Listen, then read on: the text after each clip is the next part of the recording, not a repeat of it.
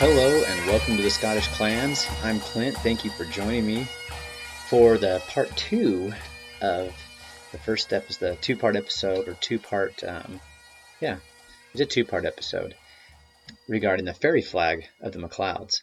So this is a not so much an academic or, or yeah, it's not so much academic history as it is diving into the realm of folklore and and legends and cool stuff like that. So it's a little bit different flavor, but we've done a, a couple episodes along these lines recently, and so we're going to continue where we left off.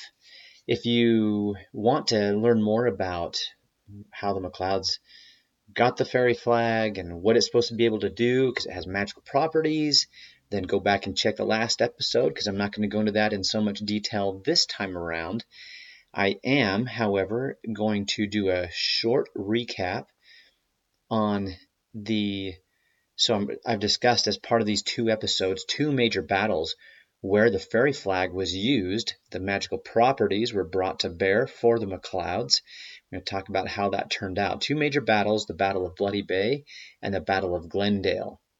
So, last episode, not only did we talk about the fairy flag itself and and where it came from and what it does. But we also talked about, and I say we, I talked about it, and if you were there, you listened. But um, the the Battle of Bloody Bay I took directly from the Wikipedia page.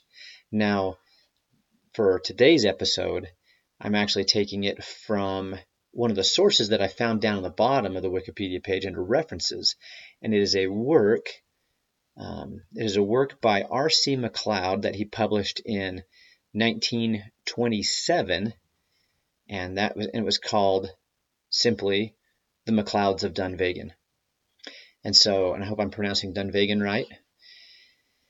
So that work is where I'm taking. I'm just going to read straight off of what he wrote about that battle, and then maybe make a few comments of my own. But before I do that, two things. One, let me get a quick shout out to my sponsor, USA Kilts. USA Kilts provides top-notch products. It's kilts, it's everything that goes with a kilt, it's other things that have to do with Scottish heritage and and some other things that they they they dive into get in a little bit to the other Celtic countries like Wales and and Ireland. They the tartans that they actually offer, you'd be surprised. You know, the Edwardses, my my dad's side of the family, actually that line of my family comes from Wales, and they have Welsh tartans, they have Irish tartans. And if you're like, what the heck's going on with Welsh or Irish tartans? I thought kilts were specifically a Scottish thing. Guess what you can do? You can go on over to their YouTube channel, which is USA Kilts and Celtic Traditions, and you can learn all about these how the how the traditional Scottish garment called a kilt has spread into other countries and how they're using it and is it a pan Celtic deal and is it all of the other guys, you, can you can dive into that, and they they actually have some really good material on that on their YouTube channel. So if you in the if you're in the market, you want to broadcast your heritage a little bit by sporting some of the the Scottish apparel or more broadly Celtic apparel, go check them out at usakilts.com. If you want to learn more about wearing it and other things, not just apparel things, but Scottish history, culture, um, all sorts of cool stuff about Scotland go on there and check out their YouTube channel. Once again, it's USA Kilts and Celtic Tradition, Celtic Traditions, and their storefront is usakilts.com. All right, so first of all, let me give you a quick recap. So last time, I went ahead and went to the Wikipedia, the um, their page for the Battle of Bloody Bay. And this time, I'm actually not on that Wikipedia page. I'm on the Wikipedia page for the fairy flag itself, and it has kind of a more concise version of how the flag was used in the Battle of Bloody Bay. So it's a lot less information than I gave you last time as far as the story is concerned. But it's gonna it's good it's uh it's useful for me so that I can kind of wrap up what I did last episode and we can move on into the next battle where it was used. Okay, so here it goes. I'm just reading straight off of the section under the Wikipedia page for the fairy flag called Unfurling at the Battle of Bloody Bay.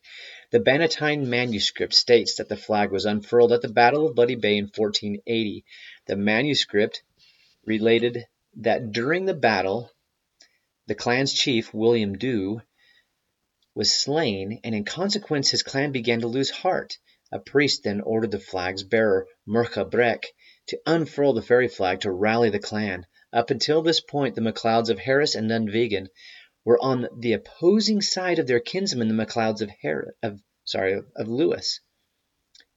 However, once the MacLeods of Lewis noticed that the flag had been unfurled, they switched sides to join the forces with their kinsmen. Unfortunately, for both MacLeod clans. The outcome of the battle had already been determined and they were on the losing side. Among the vast numbers of MacLeods slain were Murcha Brec and the twelve guardians of the flag. William Dhu was buried on the island of Iona with his predecessors, and the body of Murcha Brec is placed within the same tomb.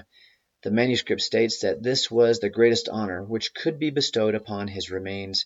R.C. MacLeod suggested that the MacLeod effigy within Iona Abbey may mark the burial of the first chiefs of the clan as well as William Dhu and the mentioned standard bearer. William Dhu is thought to have been the last MacLeod chief buried on Iona. His son, Alistair Crotach, was buried in St. Clement's Church on Harris. Okay, so that was the Battle of the Bloody Bay. Now, here's one of the properties that the fairy flag was supposed to be able to accomplish. The the property was that it will um, double or increase the size of the MacLeod force. Now, even though the MacLeods ended up on the losing side, did it double their num- numbers? Well, I don't know if the the percentages are ex- exactly accurate, but you had the one branch of the clan, the MacLeods of Harris and Dunvegan, on one side, and you had the MacLeods of Lewis on the other side, and at the at the raising of the fairy flag, they combined. So you could kind of look at that as the numbers doubled, and so therefore the flag did what it was supposed to do. Too bad that they doubled on the wrong side. And that is another interesting thing to point out is it looks like the the MacLeods of Harris and Dunvegan were the keepers of the flag, that's one thing we mentioned in the last episode is that it's kept at Dunvegan Castle, and and that is that's what is held by the the, the chief of the MacLeods of Harris and Dunvegan. And so the MacLeods of Lewis would not have been the keepers of it, although there is some information that I shared last time about them being involved in the the, the keeping of the flag as far as this, the 12 men who were protecting it. And, and you go back and listen to the last episode. I, and I, I even brought this up in the last episode. I'm not completely clear. It did say that the, the kindred that was assigned to the guardianship of the flag were from the MacLeods of Lewis, even though the cloud was kept at the MacLeod of Harris, or the fairy flag was kept at Dunvegan, which is the seat of the Harris and Dunvegan MacLeod. So anyway, a, it gets a little muddled in there, so, and I'm not quite sure how that goes, but it looks like that's where it was, and that's who had control of it. They they raised it. The MacLeods of Lewis saw it, joined that side, and then they lost. But it's their numbers still doubled. Um, then so we move to the the episode of the Battle of Glendale, where the flag was unfurled. And I am going to, like I said, for this particular part of the story, we're going to go to The MacLeods of Dunvegan, written by R.C. MacLeod, in a work that was published in 1927. All right, and so I'm just going to start reading. This is coming from page 72. It's under chapter 9, and the chapters are in uh, organized according to who is the chief. And so this is Alexander, 8th chief, and I'm going to be reading about it's going to start off the context of it is is talking about this conflict back and forth between MacLeods and MacDonalds and then MacLeods having lost a bunch of their territory and so I'm going to start reading that straight from this. Okay here we go. Somewhere about 1490 the MacDonalds again landed in Skye under the command of Donald Gruamach at Loch Einort. They laid waste Minginish, Bracadale, and Durinish up to the very gates of Dunvegan the chief was in Harris at the time, but the moment the news reached him, he came with all speed to Skye and landed in Glendale, where he was joined by the MacLeods of the Lewis. Here he met the MacDonalds. The, MacLeods drew up on the brow of a hill with a river in front of them, probably the Hamara, which made it difficult for the MacLeods to attack them. Here they remained for 10 days waiting the arrival of the reinforcements. Okay, I'm going to pause on the reading the story real quick. So here, as opposed to last time, the last battle we talked about, the, the two different MacLeod branches are starting off on the same side. So they've got all of them together fighting a MacDonald landing and invasion of their lands on the Isle of Skye. Okay, continuing. At the end of this period, this 10 day period of them waiting for reinforcements, a large force arrived under the command of Donald Moore of Madal. A fierce engagement ensued. The MacLeods were sorely pressed. Donald Moore and hundreds of the clan were killed, and the survivors were on the way of on the point of giving away. Irretrievably irretrievable disaster seemed imminent. By order of Alastair Crotach's mother, who was present, the fairy flag was displayed. The combat was renewed with redoubled fury and immense losses on both sides. A party of Macdonalds headed by Allan of Moidart penetrated the MacLeod line and cut off the chief and the select band who guarded the fairy flag from the rest of the clan. At this moment Murdo MacAskill cut down Donald Gruamach, and, raising his head on a spear, ordered the MacLeod pipers to play the MacDonald lament. The Macdonalds were seized with a panic at the sound of this ill-omened music, and gave way on all sides. Allan of Moidart did all he could to, to rally them, but in vain. Such was the slaughter, say the old Shanachies, that the ravens which stood on Craigin na Fiach, the rocks of the ravens, drank the blood and ate the flesh of the Macdonalds, who lay in heaps around, without descending from their airy perch. Allan of Moidart engaged in single combat with MacAskill and his three brothers successive, successively, and killed them all, and then, with the remnant of his followers, made good his retreat to Loch Eanort, where the galleys awaited them. This was the most tremendous battle in which the MacLeods were ever engaged. Victory remained with them, but it had been bought at a terrible price. The chief himself severely wounded, Many of the chief men and most of the men of the clan were killed. The clan never, indeed, recovered from these tremendous losses. Among those who had perished in the battle was Paul Dhu, the standard bearer, who had carried the fairy flag in the thick of the fight till he was killed. The greatest possible honor was paid to his remains. A very deep stone coffin was made. Ten or twelve inches from the top a bevel was cut in the stone. On this was laid an iron grating, and on this grating was laid the body of Paul Dhu.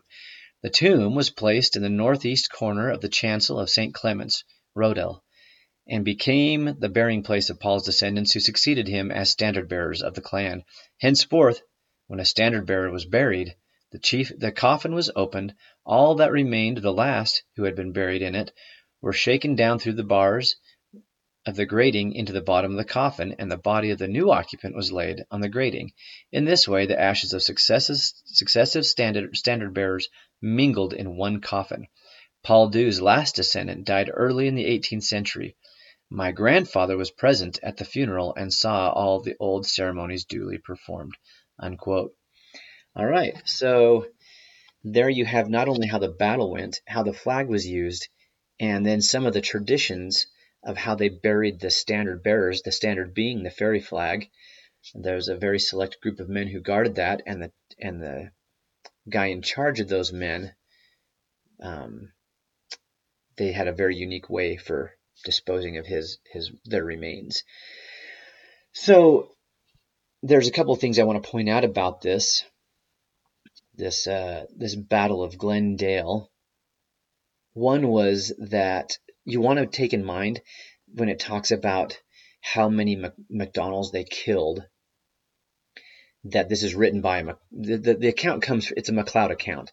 And RC MacLeod has taken it he was not the original source of the account. He wasn't there. He didn't see it. He's, he's drawing from something else but it was a MacLeod source so you, you'll notice that you know if there's a little bit of a bias in there if you're a MacDonald and you're reading this you're like whatever um, maybe maybe not I, we don't know what the exact numbers. We know that the MacLeods lost, but it was a painful loss. Or the MacLeods won, but it was kind of what they call a Pyrrhic victory, where it really hurt them bad to win.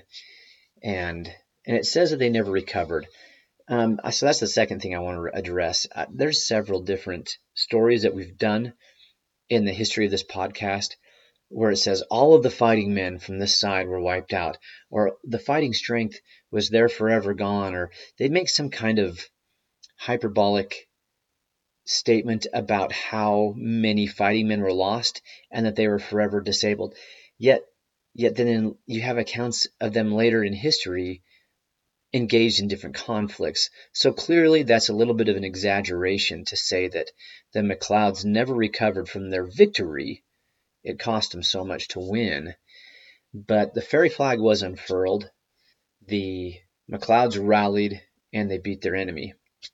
And so, just to say that this is the second time in a battle, in a pitched battle, that the fairy flag was unfurled, and they say they've got three times to use it. So, they've got one more. We don't know when that's going to be. So who knows? And let me. So that's that's the story of the fairy flag. That's I've wrapped up everything that I wanted to talk to talk about regarding the fairy flag specifically.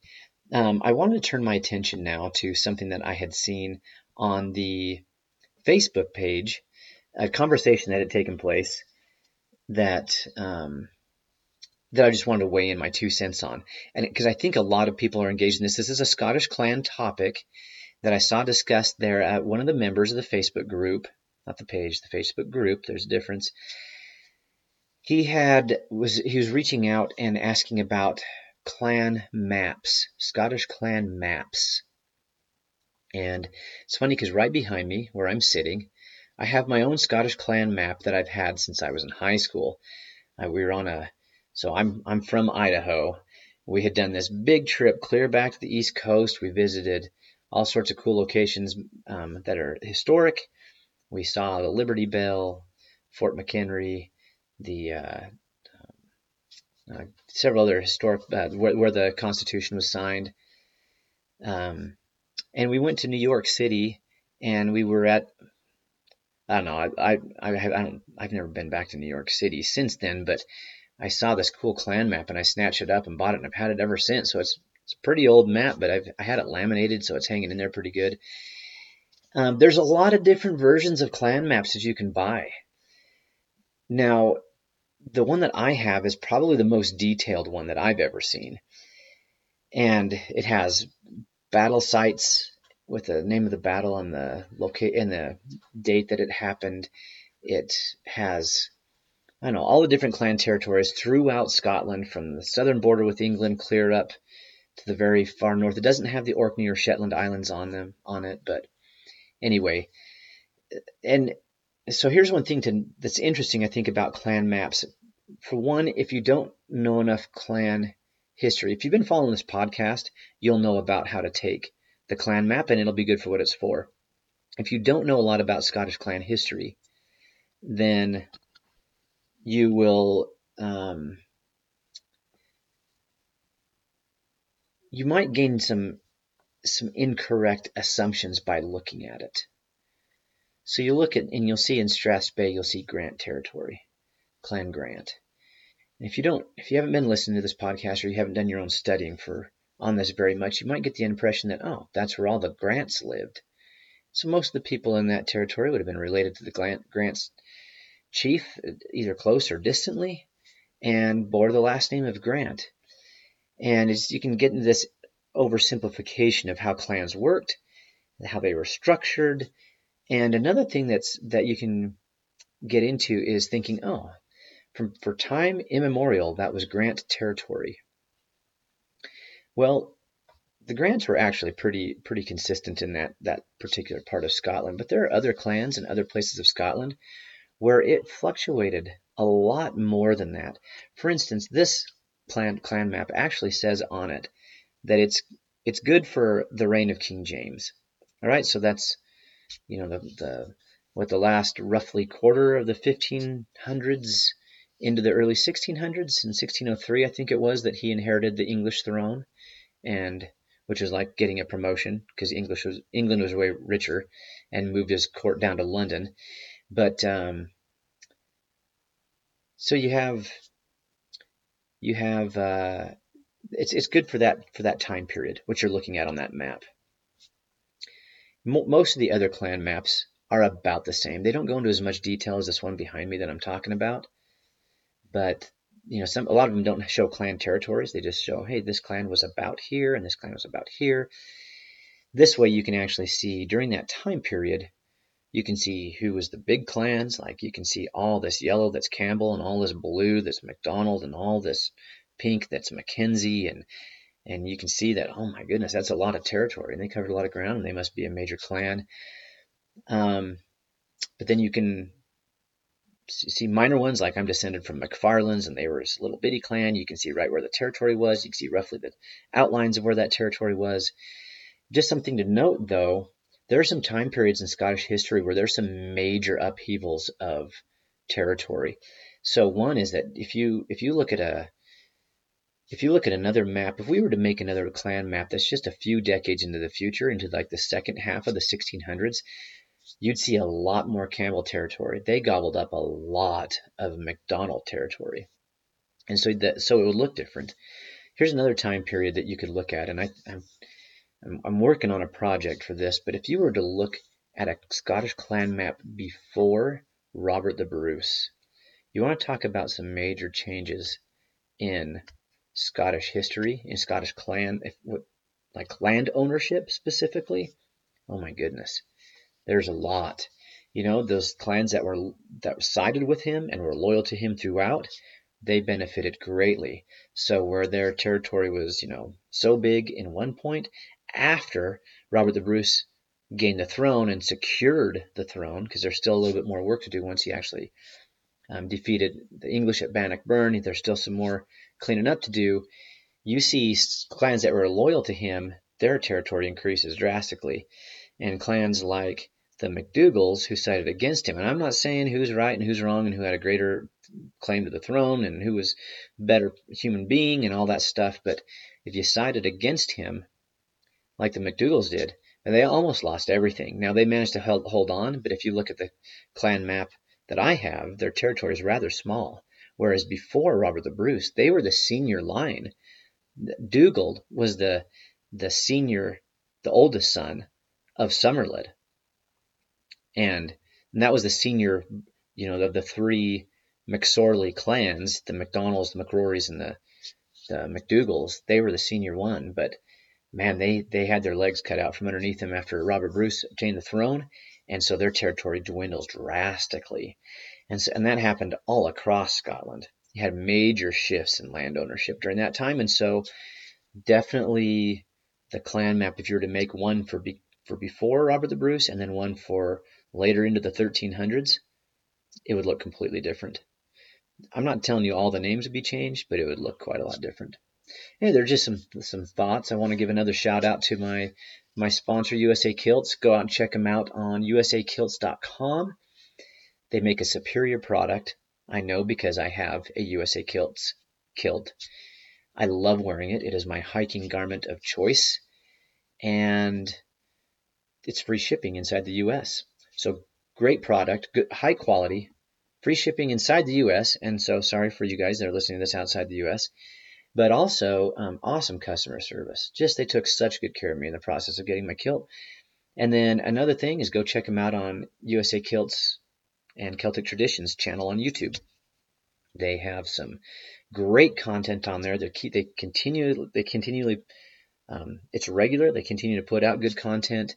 Anything that you ever want to know about wearing a kilt, what you wear with a kilt, what you don't wear with a kilt, how to not wear a kilt, examples from celebrities who've worn kilts.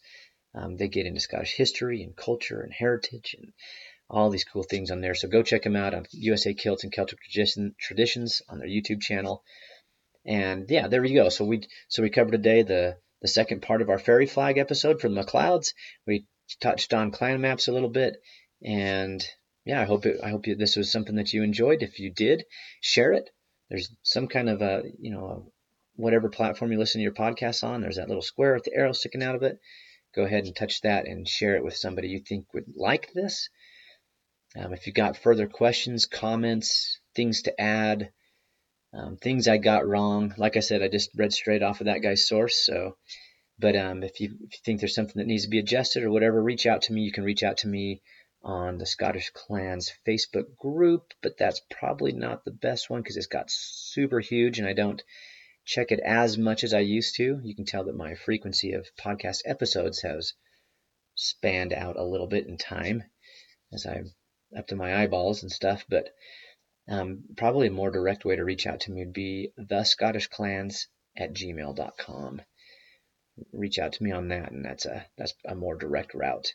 So yeah, and you can actually, if you find me on the Scottish Clans Facebook group, you can you can use that to message me, which some of you have got to. I hope I've been responsive to those of you who have reached out and and taken care of. If not, I apologize, and I'll get back into that and making sure I haven't got any loose ends to tie up as far as people who've reached out.